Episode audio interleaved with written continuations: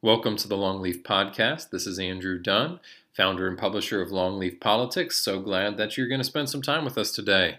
We are now roughly a week after the election, and it was one of the highest turnout midterm elections we've seen in a long time. Now, I don't want people to just forget about politics now for the next two years. Now is the time to stay engaged, and I'm going to give you five ways to stay involved in politics here in North Carolina now that the election is over.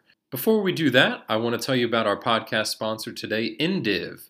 Indiv is an app born right here in North Carolina that helps connect people of opposing political persuasions so that they can have a calm, rational, polite conversation about their differences and, and maybe see things from a different perspective. Indiv is I N D I V, and it's available on the Apple App Store or on Google Play Store for Android. Okay, now I'm going to go through these five ways to stay involved in politics in the order from least difficult to most difficult. All right, so number one, sign up for email updates from your elected official. You know, most politicians at this point um, have candidate web pages, they have candidate email lists, and when they're in office, they're sending email blasts to their supporters or, or people who are just interested throughout the year, letting people know what's going on, what they're doing, what they're voting on, what they're about to do. It's a great way to just stay involved in politics, to keep up with what's going on, and also to hold your representative accountable. Um, if you want to go a step farther, just hit reply to those emails that you get. In my experience, um, these people are reading those emails. If, if you hit reply, it's probably going to go right to their inbox, and they're going to respond to it. They're going to look at it, they're going to engage with it, and they're going to get back to you. If they don't have an email list, then they certainly have a Facebook page. Um, I know a lot of people, a lot of politicians in North Carolina are engaging on their Facebook page. They're doing Facebook Lives. They're talking to people. Uh, Twitter, not quite as much, um, but email and Facebook are your best bets. All right, number two. Go to a town hall meeting. That's kind of the same thing as, as step one, but it's uh, in person, so it, it's a little bit more difficult.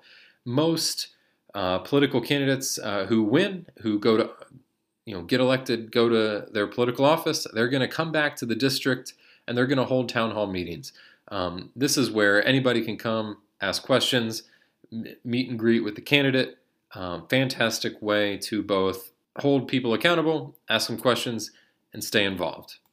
Number three is attend your county political party meetings.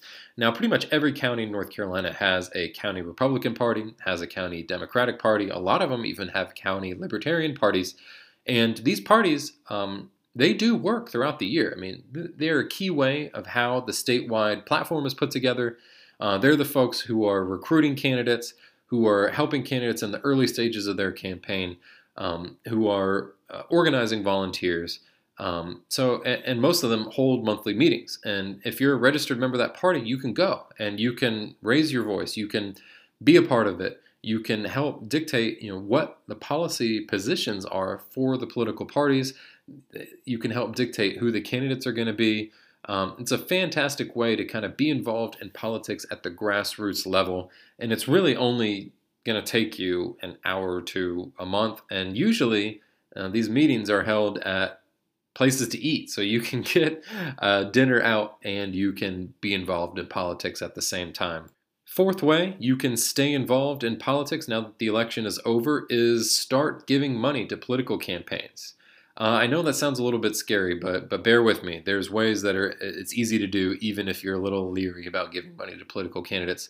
Um, so Everybody, every candidate is raising a ton of money right there in election season. You're probably not going to get the individual attention uh, that you may want. If you give out of cycle, if you give early in the year, um, your donation is going to be recognized and you're going to get a little bit more recognition for that.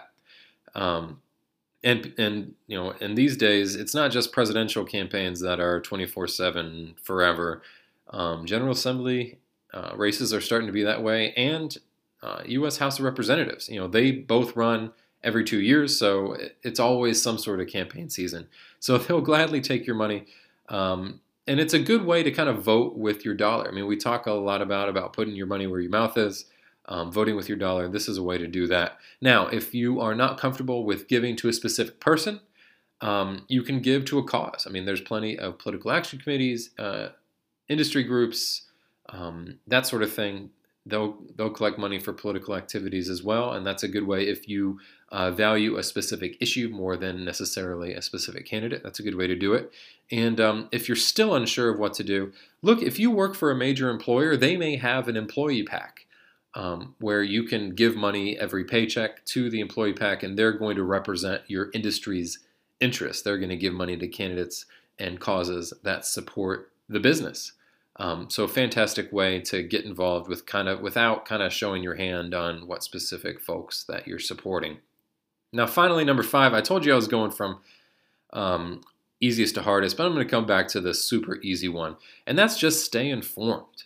Um, you know, people pay a lot of attention to what's going on in politics right around the election, but politics is happening all the time. All, you know, the major Um, debates are happening not during election season. During election season, all sort of actual legislating slows down because everybody's busy campaigning.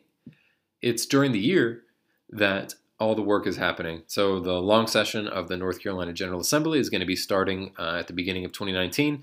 Good way to tune in. And luckily, I've got a fantastic way to make it easy for you to stay informed about North Carolina politics, and that's reading the Longleaf Politics weekly newsletter.